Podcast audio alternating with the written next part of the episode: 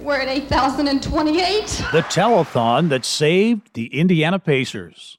In 1984, Colt fever swept through the city of Indianapolis. The Colts were the talk of the town. The year the Colts moved to Indianapolis. 1987, I do solemnly proclaim open the 10th Pan American Games in Indianapolis, Indiana, in the United States of America. The international competition that helped put Indianapolis on the map. Not many people had a better seat witnessing a city grow from India no place to the place for hosting some of the biggest sporting events in the world. Born and bred Hoosier Hall of Fame journalist Bill Benner did. He shares highlights from his long career in sports journalism, everything from which big event turned the tide for Indy, his relationship with the late Bob Knight, and growing up on the farm in Johnson County. Bill Benner, my guest this week on the Business and Beyond podcast.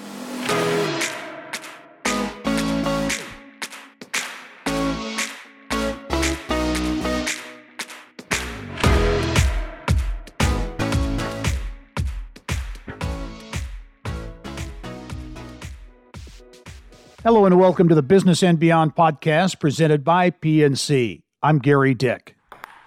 For Bill Benner, it all started back in 1968 with ping pong balls and a paddle. His first story ever published, a feature in his hometown paper on a rising table tennis star from Greenwood.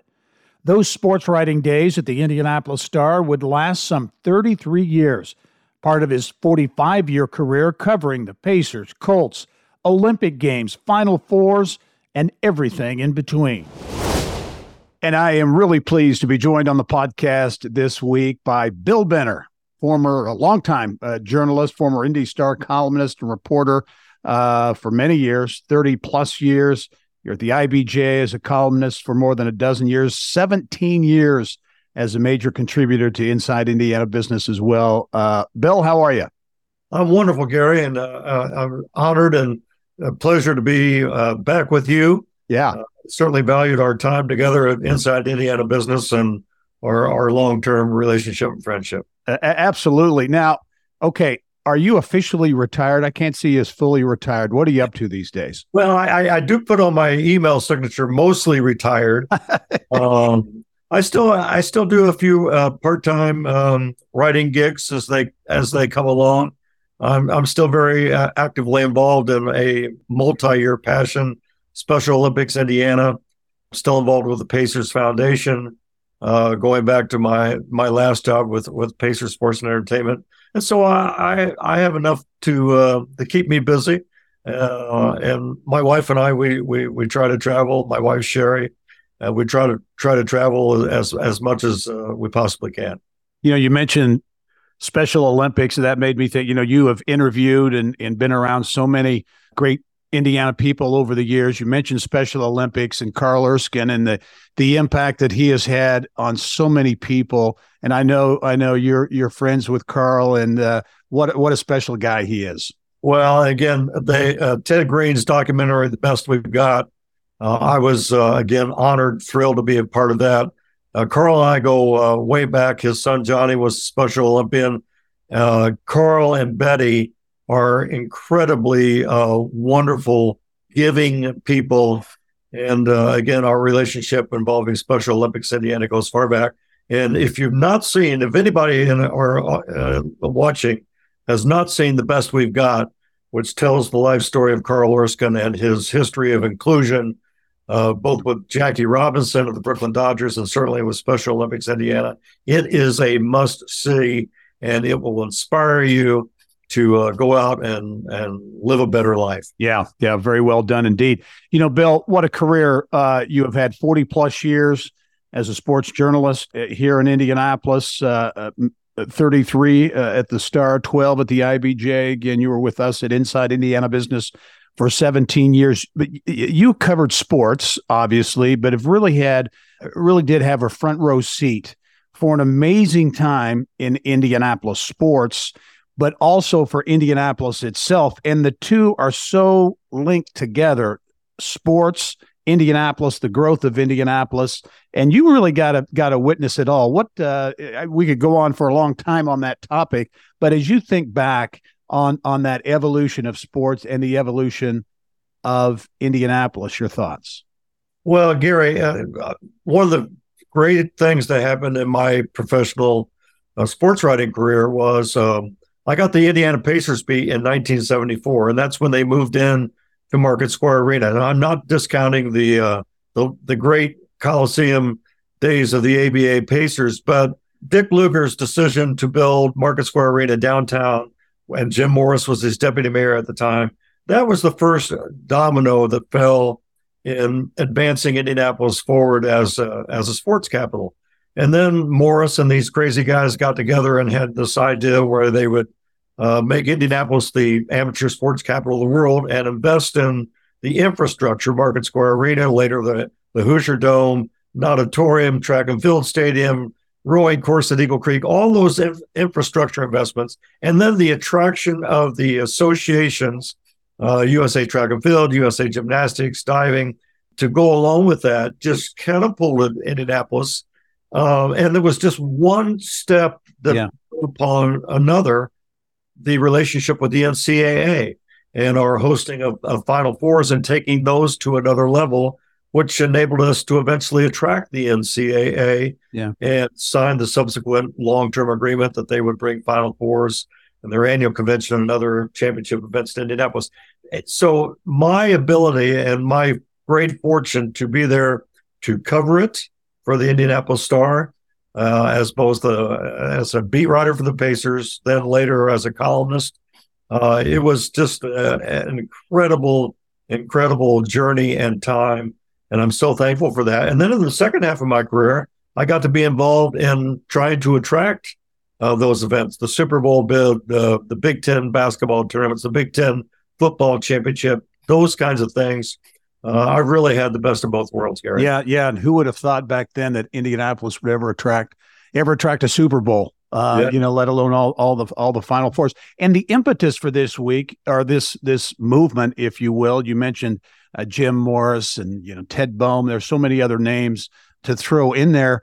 Was this whole idea that Indiana Indianapolis needed an image? That it that right that it that it didn't it didn't really have you know you had the 500 certainly but it really did not have an image, not necessarily a bad image, although you had the Indian o Place moniker that was on there, but it was trying to create an image for the city. Well, yeah, we were we were truly Naptown, uh, eleven months out of the year, and um, they did have this.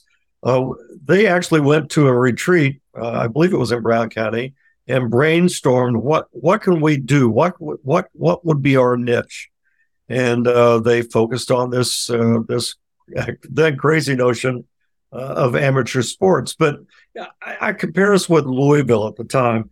Uh, Indianapolis, we had the Indianapolis 500 race. Louisville had uh, the Kentucky Derby, and and and that was it. And we both had ABA franchises. But Indianapolis made this again the necessary infrastructure investments, uh, established the relationships with with people that enabled Indianapolis to um, to become this destination city for amateur and then, of course, professional sports through the Pacers and then later on through the Colts. It is a true American success story, Gary, that um, other cities have since tried to right. uh, replicate. And it's become, as you know, it's become very, very competitive because, and I was involved when I was working for the Commission of Business Association. We had a number of cities that would come to Indianapolis and say, how did you do this? and uh, they they would want uh, they would want our playbook because and now you see it happening in cities across the country, Las Vegas, Nashville. I could yeah, long I could go on and on. Uh, other stories trying to uh, to follow that Indianapolis model. As you think back on reporting it at, at that time, what was the kind of reaction in, in Indianapolis to this whole idea of, of Indy becoming a sports capital? Was there you know, was there a lot of buy-in? Did, did grassroots Indianapolis really think it was something that would happen, or were there a lot of doubters? Well, I think there was certainly a significant degree of skepticism. Can we really pull this off? Anytime you get involved in, in spending public funds for Market Square Arena, the Hoosier Dome, an auditorium, a track and field station, those kinds of things, Uh, so, uh, yeah, there there is pushback, and and it was a lively public debate at the time. But um, again, uh, Dick Lugar, Richard Lugar, he had a vision for downtown Indianapolis, and then we had great leadership following that with what three straight terms from Bill Hudnut. We had a, uh, a city county council that that bought into that. Uh, the Unigov, the way that Unigov played a supportive role in uh, allowing Indianapolis to uh, pursue this sports initiative uh, was hugely important. And Gary, remember, we built a football stadium without a football team to play. Without a team, right? And yeah, that did that did attract uh, uh, a fair degree of "what are you doing?" kind of thing. But then you know we got the Colts we just happen to have serendipity. We just happen to have blue seats. Blue seats. I, I remember that story allegedly of Bob Irsay walking into the, you know, before they did the deal and seeing the blue seats and that yeah. kind of clinched the yeah, deal. We, yeah. And, and, Bob, this is for you. We did the blue seats for you. But, you know, having the Hoosier Dome again, that enabled us as the NCAA tournament expanded and, and uh, the Final Four expanded beyond conventional arenas uh, to uh, solve the demand of the public into dome stadiums. There we were with a dome stadium with a convention center attached to it, right in the middle, and right in the heart of our downtown. It was an ideal setup. And then we brought the necessary people resources to it to take every one of those events, whether it was the NBA All Star game, whether it was uh, Final Fours or regionals, whatever it was, or World Championships. We bring the people resources and the creativity uh, to really elevate all those events. And that continues to this day. And I'm very proud to say that. There was the National Sports Festival, the Pan Am Games, numerous Olympic trials. You mentioned uh, Final Fours and other big events. The arrival of the Colts uh, in 1984. Can you point to kind of a tipping point? Uh, was there was there one uh, event or thing that happened in your view that that really put Indianapolis over the top when it came to creating this this sports capital image? Yeah, I think it was the National Sports Festival in '82 because 82, it was an yeah. sports event. It was kind of the Olympic Committee had determined that we needed an in between of in between the Olympics event to kind of bring the nation's elite athletes uh, in uh, all the Olympic disciplines together. And uh, so doing that in 1982, I really think that showed Indianapolis and the country, yes, we can take on an event of this magnitude. And then subsequently to that was the, you know, the Pan American Games, which right. were a resounding success uh, by by any measure. And again, we we we blew it out. Uh, the Final Fours that came after that, going all the way up through the Super Bowl, and as I said earlier, it continues to this day. But if I had to go back to the one that probably said, yeah, you know what, we are who we said we were going to be, was the National Sports Festival. What do you remember about covering uh, the Colts' arrival in Indianapolis, or whether the the the uh, hoopla leading up to that? I was a reporter at Channel Six at the time, and I remember, and of course, that was before cell phones and before the internet and all that stuff and you know you really had to be true reporters you know you had to go out and talk to people and write right. down notes and all that.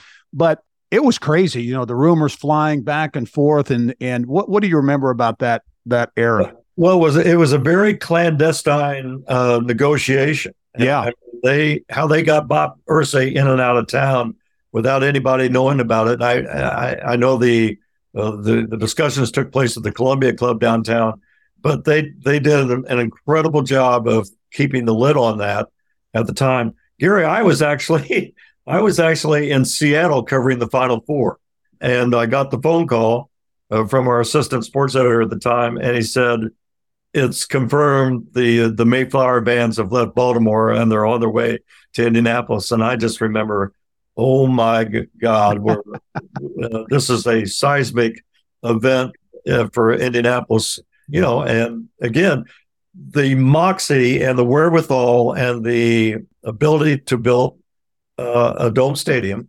without a guarantee of having an NFL team to play in it was, um, and they and they also measured it on. They went to the Carrier Dome in Syracuse and measured the Carrier Dome just to make sure that the footprint of the Carrier Dome would fit there between the railroad tracks and the existing convention center and how, how that all came together. And then uh, the arrival of the Colts was a huge, huge uh, success story. Yeah, huge, uh, huge for downtown Indianapolis as well. And you talk about success and the Colts. Ultimately, those first number of years were, were certainly a challenge, the win loss uh, ledger, but there was ultimately success in a Super Bowl. But but prior to that, the Pacers and obviously basketball has such a, a, special connection to Indiana. But the Pacers, and I know you you covered the team uh, intimately. You know the Pacers, Indianapolis. You covered the Knicks or the Hicks versus the Knicks. Uh, that that was a special time in Indianapolis sports. You look to me that that that Knicks series, then later the Magic was uh, was a, a, really interesting series, and the the Bulls in, uh, in those playoff series. But Market Square Arena, what it was like downtown, uh, was uh, hard to describe. Well, uh, and to talk about the Pacers, you you have to talk about the formation of the team, of the building of Market Square Arena, then the telethon, which saved the franchise. Talk about at- that. There are a lot of people who may not remember. I remember that was before I was uh, began my professional career, but Slick and Nancy Leonard, and a, a, literal, as you say, a literal telethon to save the team. Yeah, and Chet Coppock was the master of ceremonies. But yeah, and had that had that not happened, I don't know where we would have the emotional and financial wherewithal to move forward and build a Dome Stadium to attract an NFL team. But they saved the Pacers. They we had out of state ownership with Sam Nassi and uh, Jerry Buss. There was a threat that the uh, Pacers might move, and then the Simons stepped in, and, and Herb Simon is now the longest tenured uh, NBA uh, governor. But then, yes, and then we get Donnie Walsh, bring him in from Denver. Uh, Donnie begins to he he drafts this spindly kid out of UCLA, not Steve Alford, but not Rick, Steve Alford, which was controversial, yeah, which was very controversial. Uh, gets this this kid from Marist College, Rick Smits. Smits uh, begins to put the pieces together. And then he brings in his buddy, former ABA coach, uh, Larry Brown. And before you know it, it's Hicks versus Knicks, and away we go. Gary, those moments, uh, you know, I was there for eight eight points and eight point nine seconds. oh, Reggie. you were there at Madison Square Garden. Uh, the twenty five point fourth quarter uh, wow. that Reggie had in Madison Square Garden, and, and, and the Gary, the Pacers Racers weekends. Oh, oh, where we would have with the 500 mile race and then yep. we'd have a pacer playoff game. I mean, those were electric, electric times in, in our city's history. And I, I, I was so, uh, again, I, I use this word, I was so fortunate to be able to there to, to be able to write about it and be involved with it. And, and I know you've talked about this before, but, but that, that Pacers Knicks series obviously was about basketball, but really it was about more than basketball, right? Well, it was yeah, it was cultures. I mean, we it was Hicks versus the Knicks, and uh, they were so full of themselves. uh, and Reggie, uh, as only Reggie could, went in and punctured their pomposity. Uh, and you know, it, we we had, we had that with Spike Lee. Yeah, but it was you know for our city again. It was another one of those moments where it affected our our, our the psyche of our city that we can't take on the biggest market in the world and beat them at their game. And they thought it was their game. Well, hell, Indiana's basketball is our game. That's right. And at the highest level, we beat them at their game. And uh, again, great, great times. And then it, then it, that evolves into Pacers versus the Bulls, which yeah. was and Michael Jordan. With Michael, yes, kind of the same. Uh, the same thing. Gary, they used to run my columns during the Bulls series. They would run my columns in the Chicago Tribune and we would run the Chicago Tribune's column, columns at the Star. My gosh, I don't remember that. Wow, oh, no, I got I got so much hate mail uh, uh, because I I would make fun of the uh, uh, uh, Phil Jackson and the Bulls and talk about the Jordan rules and and all. Yeah. That. It was a, a great, great, great fun time. So, how did you deal with because as a columnist, you know, you're putting your opinion out there, right? And I mean, you always, you know, struck me as certainly a very fair guy, but yet, no matter if you're you're a columnist, you're going to get hate mail. How, who, was there a topic or a person that you covered that generated the most hate mail? Yeah, well, without question, it was Bob Knight. Yeah. Uh, and I was one of the first to uh, kind of you know, I came, I had a great relationship with Knight in the early years, but with every everybody, every journalist, you would eventually come to the crossroads, and uh, I came to my crossroads with with Coach Knight in about 1984, and shortly thereafter he threw the chair, and I was concerned about his representation of the university beyond the championships, beyond the success that his the, this, his athletes were having in the uh, the classroom, and more again the overall representation of the university. And so, but Gary, thank God that was all before um, social media. Oh uh, gosh, yeah, I couldn't that. imagine I, what that would have been like. Uh, but I did, I do have, I still have some letters that I keep. Uh, every now and then, I take them out just to remind, just to remind me to be have uh, some humility and and be humble. I will say this, uh, despite my criticism of, of, of, of Coach Knight, if I had one game to win with especially if I had inferior talent, I would have had Bob Knight yeah. probably be the coach of that team because he he played he coached basketball the way uh, many Hoosiers wanted to see it uh, played. And one more thing, uh, as we're talking about Coach Knight, another great aspect of my journalism career, Gary, was being there when we had Gene Keady at Purdue yeah. and Bob Knight at Bloomington and walking into Mackey Arena or Assembly Hall on those nights, uh, there was no atmosphere that could compare. No question about it. And I was there for a few of those uh, in both places. And, you know, on a cold January or February night or whatever, you come in there and it was hard to describe. Talk about that rivalry, you know, Purdue and IU, but also how would you describe the, the Bob Knight, uh, Gene Keady rivalry? Well, I would point out to the Indiana fans that Keady did finish 21 20 all time uh, versus Knight. But it was Keady's ability to walk into Assembly Hall right from the get go, right from the very first game, and say, I'm not going to take anything from anybody. Yeah. Uh, using those exact words. and, uh, and he, Keady embraced the rivalry and really uh, uh, wouldn't back down and wouldn't say, wouldn't surrender the state to uh, to Bob Knight, and uh, and so again, I think it was that during that stretch, uh, and I know people talk about Louisville, Kentucky, North Carolina, Duke, but during that time, during those twenty uh, some years, there it that rivalry was unparalleled. Subsequent to that, Gary, as Bob Knight has had uh, uh, issues, health issues, yeah. he's had no greater ally than Gene Keady. Yeah, I've seen and, that. Yeah. Gene Keady has uh, called him, has supported him. And in one of my final uh, acts with the Pacers, we had the Hickory Nights.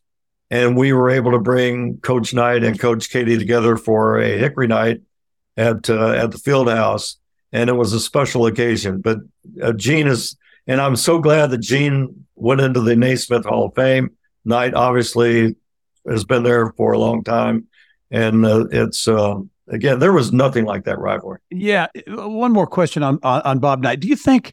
And obviously, a lot of things changed. Left IU, very bitter ending uh, there, and he did return to Assembly Hall a few years ago. But there was a lot of a lot of focus, a lot of talk on the fact that he didn't come back. Uh, there was a big anniversary. I think it was of the 76 team that didn't, didn't come back for it. People were critical of that. Do you think he missed an opportunity you know, to come back and to be a part of, you know, that that great championship team and all of the things that he accomplished there as well. Absolutely, Gary. And, and, and, and again, uh, Bob Knight is Bob Knight, and um, but yes, there was an not, and was not. Indiana University certainly had its arms open uh, on any number of occasions to embrace Bob Knight's return. I'm glad it finally happened. Uh, I'm glad that there was some closure there. But yes, it was an opportunity missed. Uh, but nobody was ever going to tell Bob Knight what to say or do to, or how to act. I mean, that that was how he was, and um, I, I, just hope, and I I believe that when the time comes, uh, Indiana University will thoroughly uh, embrace uh, what he represented for the university. Yep. Much more with Bill Benner uh, when we return, uh, including uh, the uh, the evolution of sports journalism. Much more when the Business and Beyond podcast continues.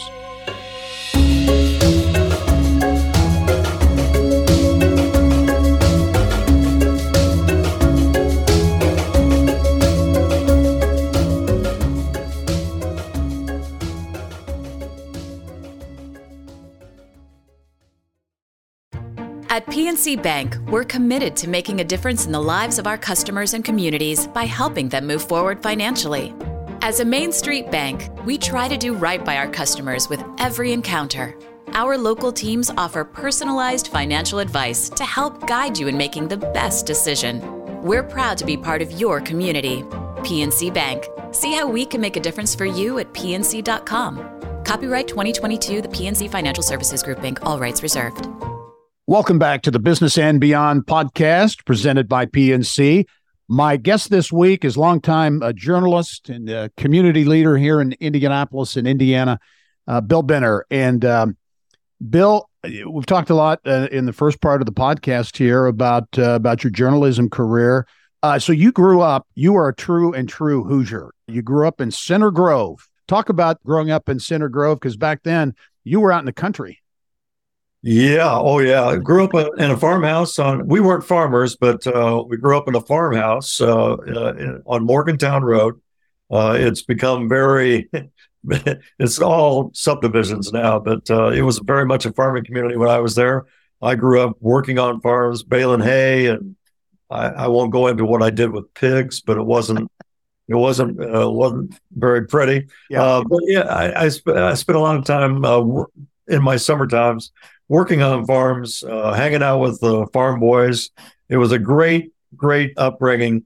I had great teachers, a great principal, Mel Vandermeer, was there for for years and years. The gymnasium is, is now named for uh, Mr. Vandermeer. But uh, you know, it was idyllic at the time, and I won't say that I walked back and forth uh, five miles to, to school. I did ride the school bus, uh, but it was a, it was a wonderful upbringing for uh, both my older brother and sister and, and my younger brother, David.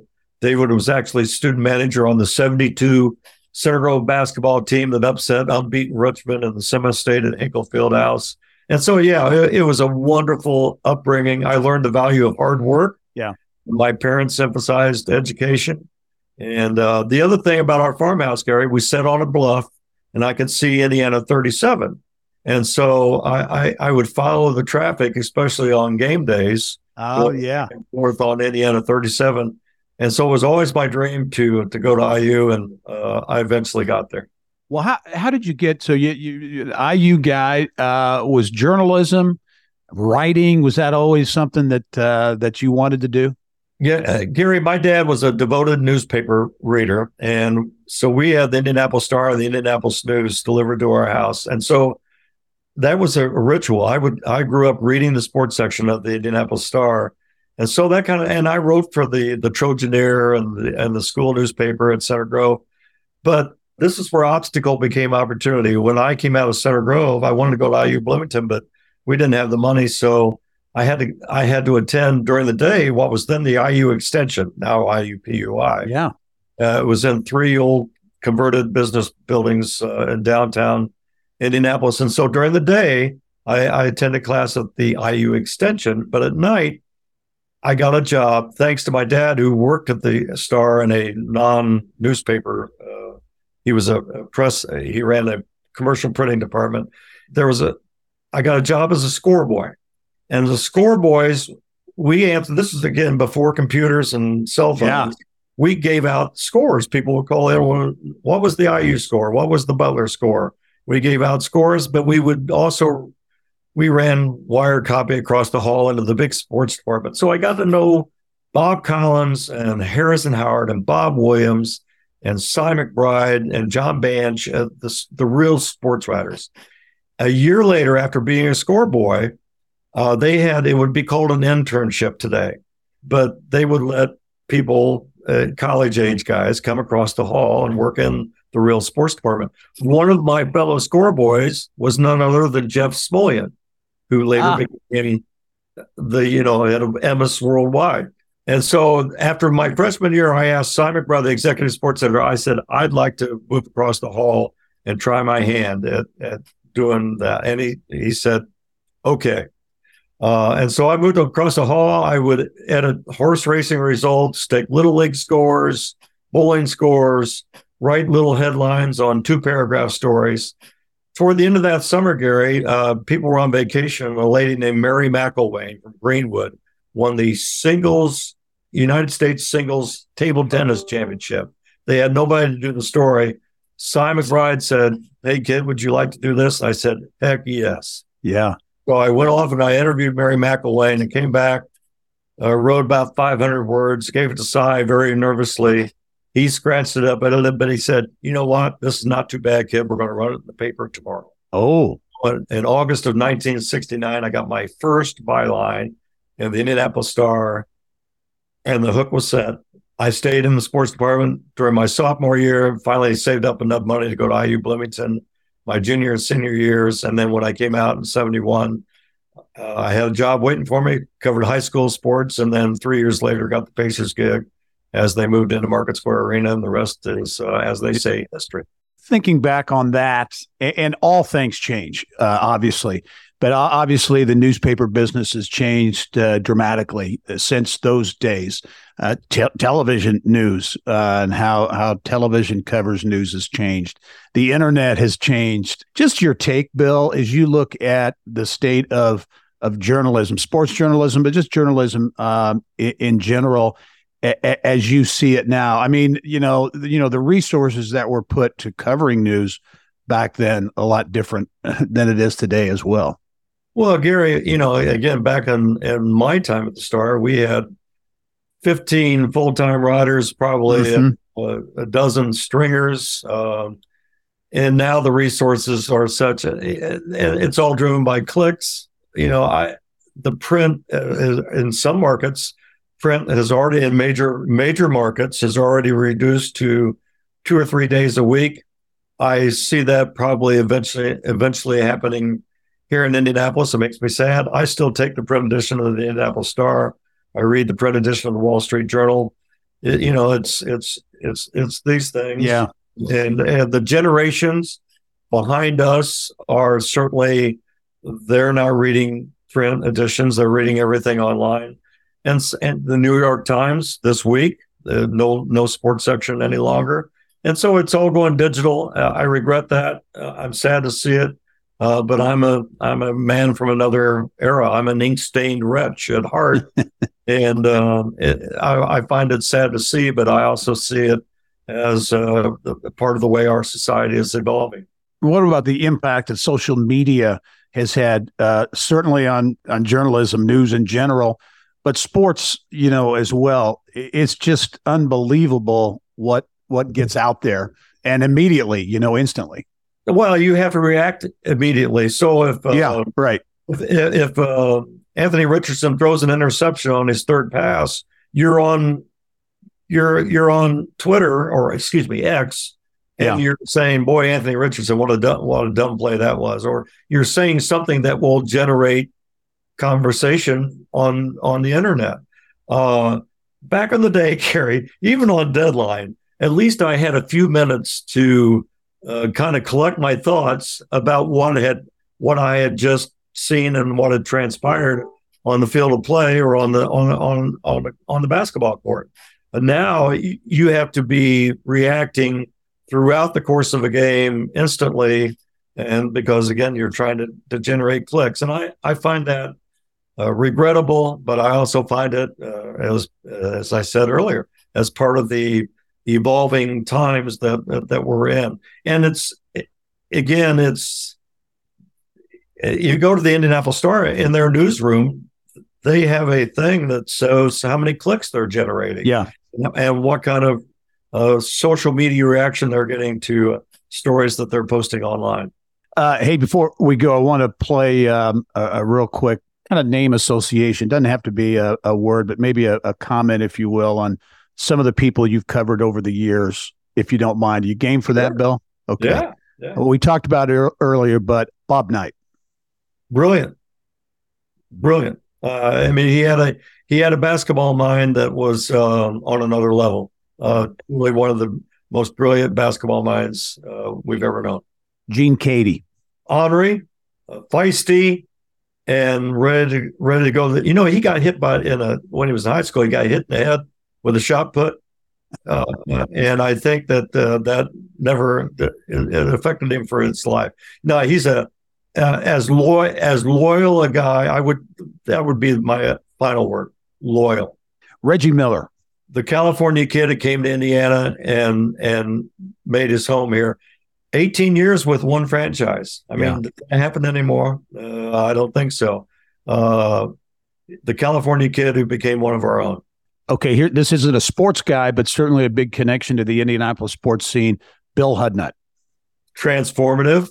He again he took the seeds that had been sown by Richard Lugar and took them to uh, the another level. And uh, I think about Bill Hudnut every time I walk down Maryland Street and see that incredible uh, statue to him. Yeah. Wonderful, wonderful leader. Uh, one more, Jim Irsay. Uh,